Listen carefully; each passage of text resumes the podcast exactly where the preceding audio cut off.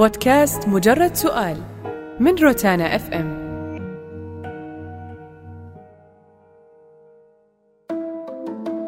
عنوان الحلقة: كيف الحال؟ كيف هو حال الناس الآن؟ الناس هي نفسها الناس نفس الناس اللي كانوا قبل ألفين سنة، وراح يبقون نفسهم إلى ما بعد ألفين سنة، لأن الصفات الإنسانية ما تتغير. لكن اللي يتغير هو البيئة، والبيئة تأثر على الإنسان تأثير مباشر. إذا عايش في بيئة علمية، اهتماماتك راح تكون علمية. إذا تجارية، اهتماماتك تجارية. إذا بيئتك حلوة، راح تكون أفكارك واهتماماتك حلوة. أما إذا كان العكس، فأكيد النتائج راح تكون متعبة. حال الناس اليوم إن شاء الله زين، لأنهم يعيشون ماليا وعلميا وترفيهيا أفضل من الأجيال الماضية بكثير. اليوم الواحد لما يذكر زمن الأجداد يلقى أنهم عاشوا حياة صعبة صراحة، كانت حياتهم كفاح، وأشياء كثيرة اليوم تعودنا عليها وصرنا ما ننتبه لوجودها، كانوا محرومين منها. في نفس الوقت حنا نعيش طفرة تقنية ومعلومات، الناس لازم ترتب نفسها وتهتم بوقتها، لأن كثير من الوقت صار يضيع على التطبيقات تطبيقات السوشيال ميديا من دون فايدة. وبنفس الوقت ثورة المعلومات فرصة للي يبي يركز على تخصص معين، المعلومات صار سهل الوصول لها، هذا أفضل وقت للي يبي يتعلم ويتطور.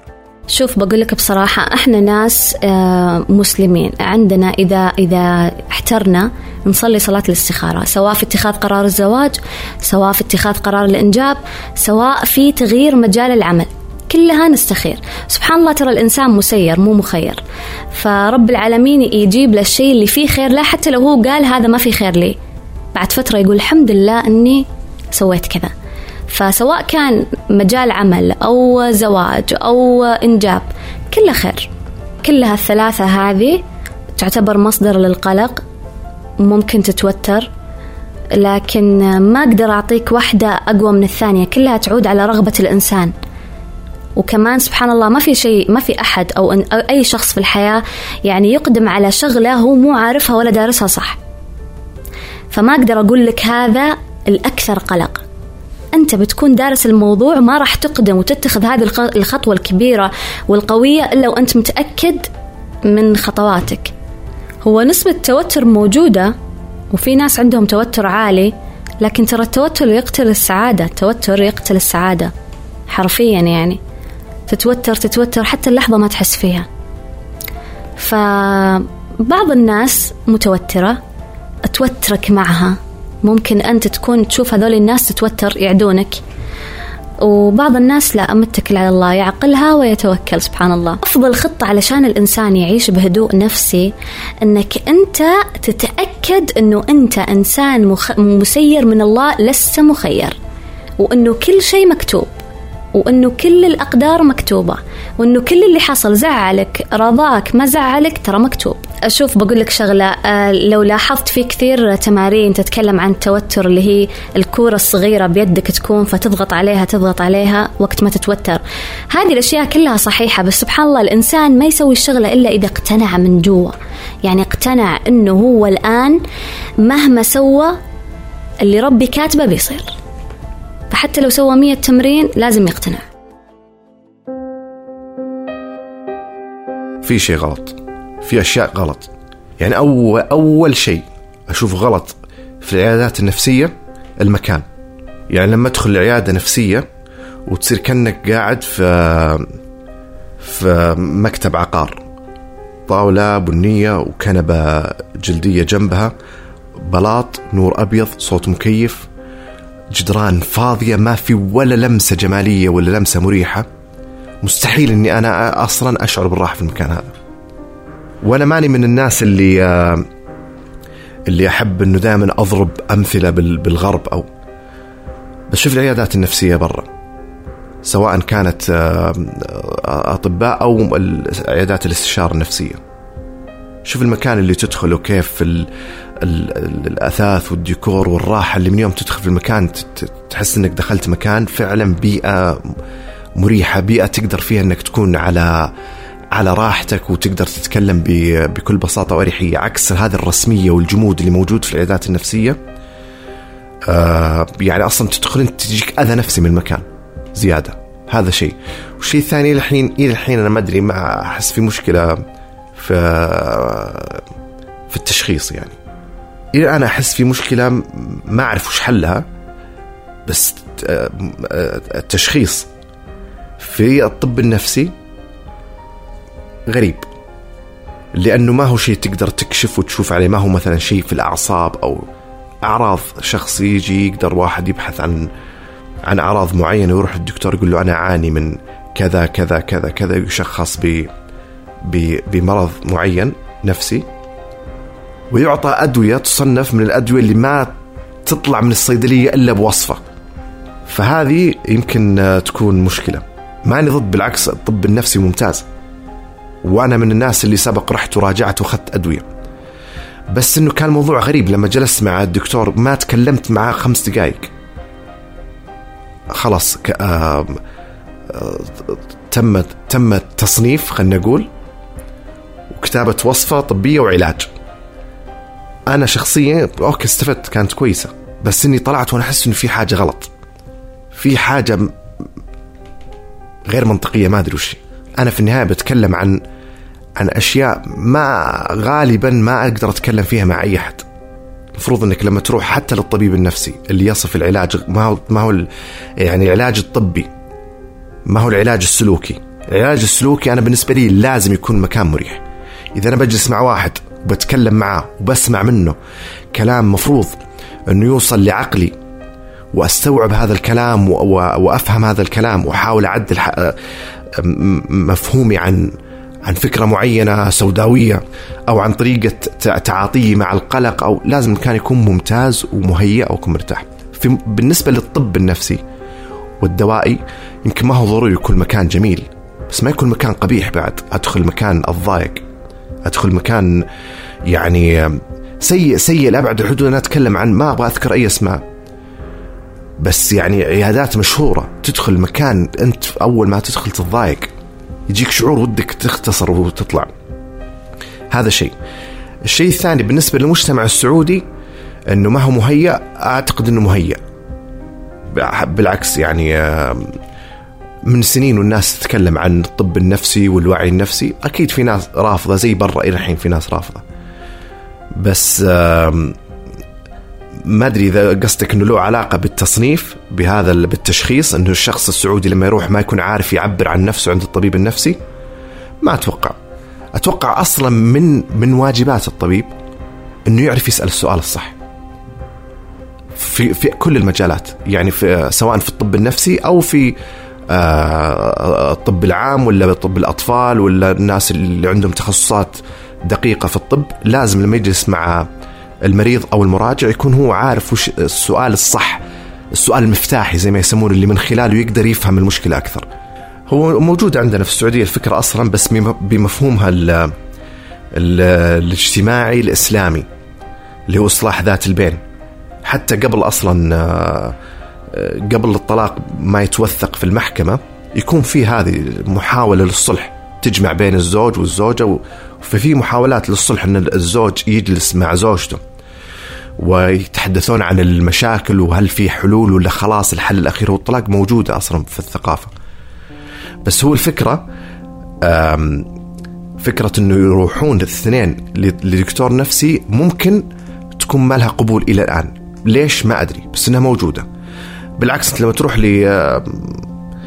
لشخص ممكن يكون متخصص ممكن يكون الوضع جيد، لأنه أنا لما لما لما أتكلم عن في بعض في بعض المفاهيم العامة الكبرى لما يتكلمون عن الطلاق إنه أبغض الطلاق أبغض الحلال عند الله هو الطلاق، هذا مفهوم عام، بس أنا حالتي خاصة فريدة، يعني حالة فيها تفاصيل وفيها خلفيات وفيها هذه تحتاج أحد يعرف لما يسمع هذه التفاصيل يعرف يقراها صح ويفسرها صح و...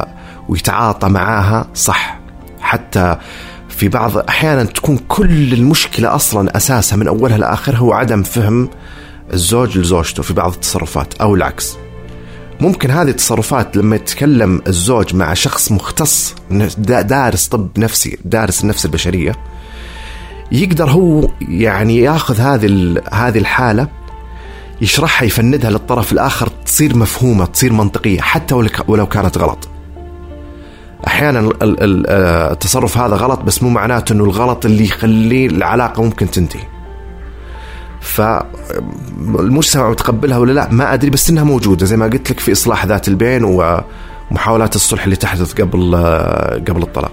يعني أنا عندي قناعة أنه المفروض كل طبيب نفسي ما أقول يكون دارس علم اجتماع، لكن يكون مطلع في علم اجتماع، لأنك ما راح يا أخي ما راح تقدر. أنا لما يجيني شخص معين يتكلم عن مشكلة معينة، هذا الشخص انولد وتربى وعاش حياته كلها في أمريكا، ويجيني شخص انولد وتربى وعاش حياته كلها في السعودية، أنا ما أقول هذه أفضل أو أنا أتكلم عن الاختلاف الشاسع بين بين الثقافة اللي موجودة في هذا المجتمع وبين هذا المجتمع.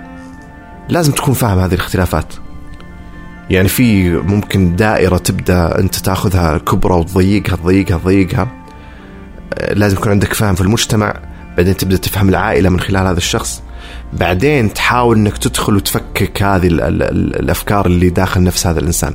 عشان كذا أرجع للنقطة اللي قبل، أنه الطبيب لازم يكون يعرف وش السؤال المفتاحي. هو كل كل الفكرة بالسؤال، لأنه ما في فحص، ما في أنا لازم لازم يعني أشخص هذه الحالة من خلال الكلام. فكيف أنا أقدر أدخل داخل عقل هذا الإنسان أو داخل نفس هذا الإنسان بالسؤال الصح؟ أنا أشوف، وقد يختلف معي البعض، لكن كل واحد وظروف حياته وأسرته كيف تدير نفسها. لكن أنا كمها، أنا بالنسبة لي مو معناته أنه الأسرة مش مهمة، لا مهمة الأسرة، لكن أنا عندي أسرة خلاص قائدة نفسها، كلنا قائد نفسه. يعني صعب حتى أنت تجي توجهه، لأنه أفراد أسرتي أنا كبار عارفين يعني كيف يدرون أمورهم. شيء طبيعي أني راح أقلق عليهم، ولكن التوتر هذا أنا أقدر أسيطر عليه، لأنك تقدر تجلس مع الشخص اللي أثار القلق عندك وتدير الموضوع وتحله. العمل العمل يمكن هو أكثر شيء يثير قلقي. أول شيء مصدر رزق لك وعشقك وحبك وحياتك. أرجع وأقول كل شخص على يتكلم بظروفه، أنا أتكلم بظروفي. أنا أشوف أنه العمل عندي يجي في المرتبة الأولى، لأنه في أحيان أشياء أنت ما تقدر تتصرف فيها في العمل، يصير في قرار أنت ما تقدر تتخذ فيه قرار، لازم تنفذه، ما لك أي سلطة فيه. لكن بينما أسرتك تقدر تغير، تقدر تزيل القلق باتخاذ قرار، بإنهاء مشكلة، بأي شيء. يعني أنت لك سلطة. وين لك سلطة؟ أنت هنا يخف القلق بالنسبة لك.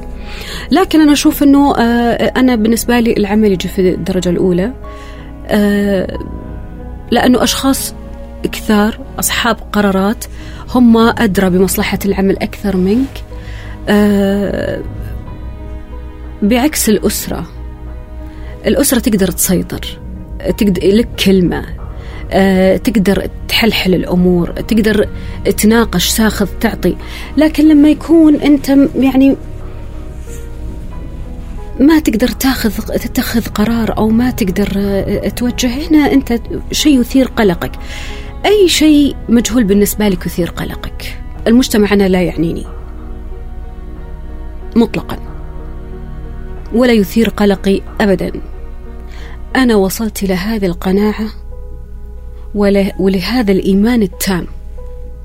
لا يعنيني ما يعني يقلقني ما يقول عني المجتمع، ما يهمني أبدا، ولا ولا ولا يعنيني. أنا ممكن في بعض القرارات أخاف على أفراد في المجتمع من قراراتي، من قراري أنا. بالنسبة لي قراري أحبه وبيه وراضي فيه ومتخذته ومقتنع فيه، لكن قد يعود بالسلب على أطراف آخرين. بعد حنا أبناء هذا المجتمع، يعني أنا بنت بالأخير بنت أنا هذا المجتمع، مرتبطة بشخص قد يؤثر فيه قراري. لكن أنا ما يعنيني، لكن أحترم مجتمعي، معناته أنه ما يعنيني، ما أحترمه؟ لا، أحترمه وأعرف هو وش يبي وش ما يبي، واصل إلى نقطة ترضي جميع الأطراف. لكن وش يقولون عني، مجتمعي، ما ي... وش... وش يحكون، ما يهمني.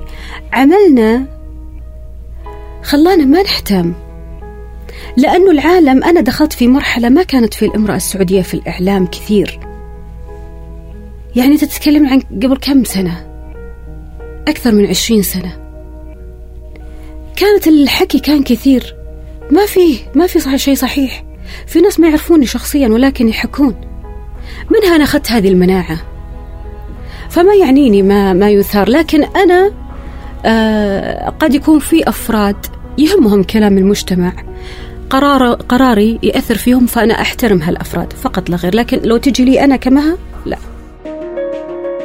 شوفوا، هو طبيعي أنه حتى لو كان فيه توتر وقلق هو موجود، وهذا جدا طبيعي في ظل المتغيرات اللي احنا قاعدين نعيشها، في ظل يعني كثير من الأحداث اللي احنا قاعدين احنا نسمعها ونستقيها بشكل متكرر وبجوانب مختلفة، أيا كان من خلال مواقع السوشيال، يعني مواقع التواصل الاجتماعي السوشيال ميديا، أو من خلال حتى يعني كعلاقات اجتماعية. يعني صارت الناس خلينا نقول بالمعنى العام نفوسها ضيقة شوي، وهذه الحياة فرضت يعني خلينا نقول هذه الحالة عليهم، من خلال والله مثلا الوضع الاقتصادي، من خلال والله عدم وجود وظائف، والله أولادي ما لقيت لهم مثلا قبول في الجامعة. هذه كلها تشكل يعني قلق وتوتر، وهذا جدا طبيعي. اللي مو طبيعي أنه في ظل هذه الظروف كلها في جوانب ترى إيجابية وحلوة، يعني ممكن احنا نستمتع فيها وننبسط.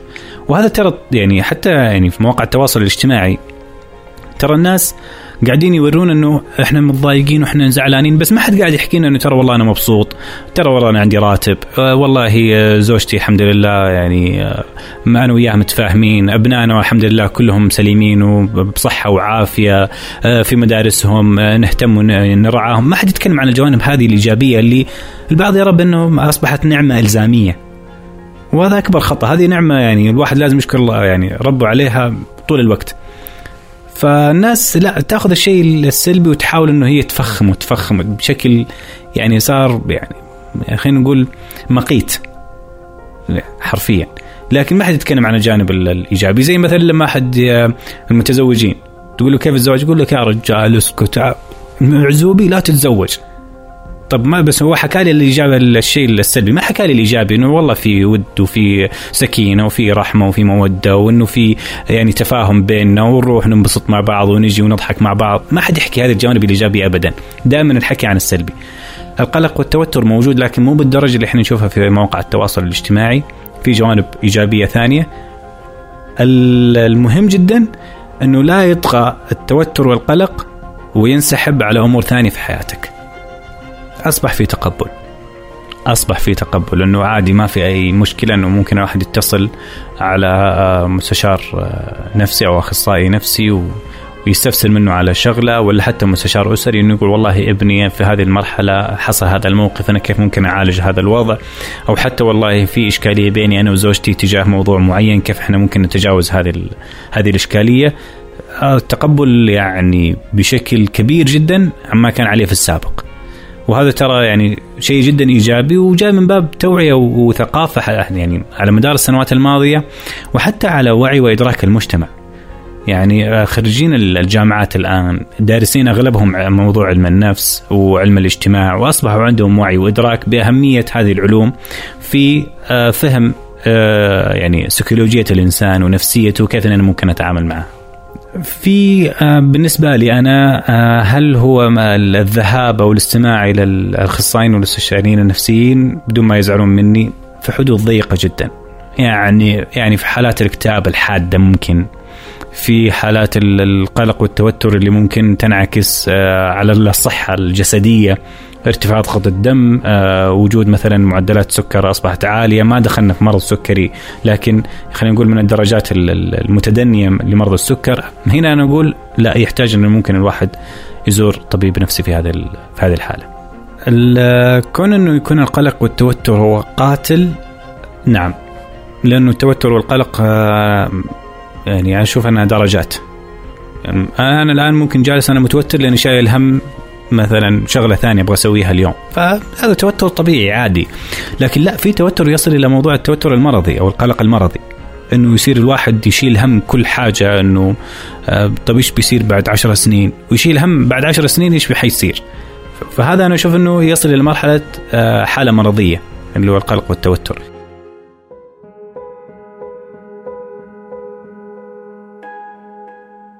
القلق أنه أنت ما تكون متزوج، أو ما القلق من أنها ما تكون متزوجة. ليه؟ أول حاجة كثرة الأسئلة من المجتمع اللي حولك، ليش ما تزوجتي؟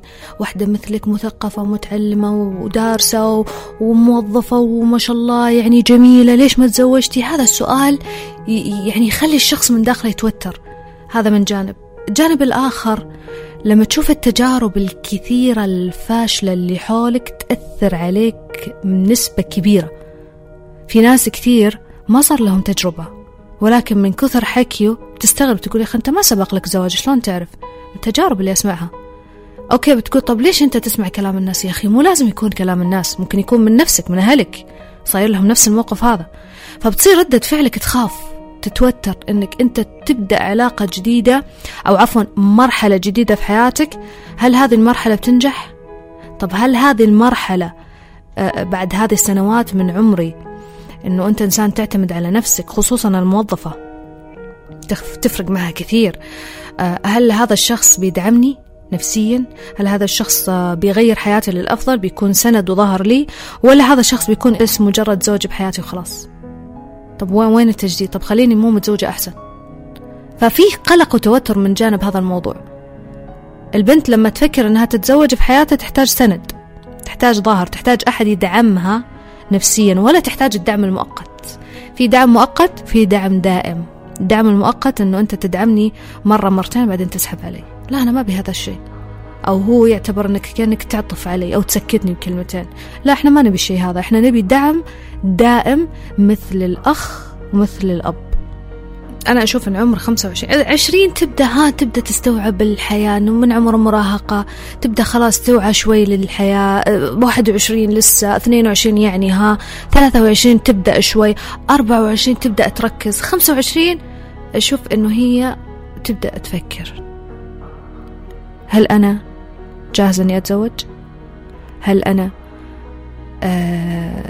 جاهزة إني أتخلى عن أشياء روتينية في حياتي؟ هل أنا عندي استعداد لهذه المرحلة؟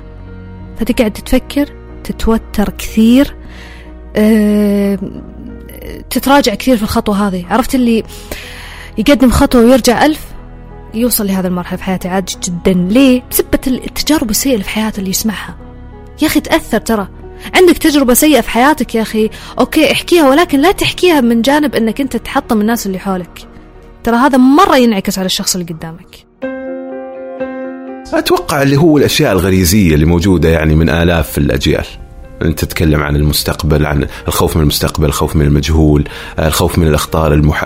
المحيطة بنا. هذه هذه يعني نشترك فيها كلنا كقلق، يعني من هذا قلق أنك أنت يعني حدك الزمان مثلا على أحد، أو لا سمح الله تطلع من بيتك، أو هذه الأشياء اللي هي إحنا كلنا يعني أتوقع أنه إحنا كلنا نشترك فيها. لكن اليوم عصرنا الحالي، تحدياتنا الجديدة ولدت أرض جديدة من مسببات القلق، أكيد صارت موجودة. يعني اليوم كل هذا الفضاء الاجتماعي، كل هذه الحسابات، كل هذول الناس اللي صار فيه مثلا نوع من القلق يا أخي الإلكتروني، يعني نوع من القلق اللي يسموها ممكن نسميه أي، يعني ممكن الآن حتى يعني في العوالم الافتراضية في قلق في افتراضي، يعني في هذه العوالم الافتراضية يعني في مسببات كثيرة للقلق. لكن أنت كيف تعامل مع هذا القلق؟ وهل فعلا هذا مسبب للقلق ولا لا؟ لماذا لا تصاب حمير الوحش بقرحة المعدة؟ مر عليك الكتاب رهيب يا أخي.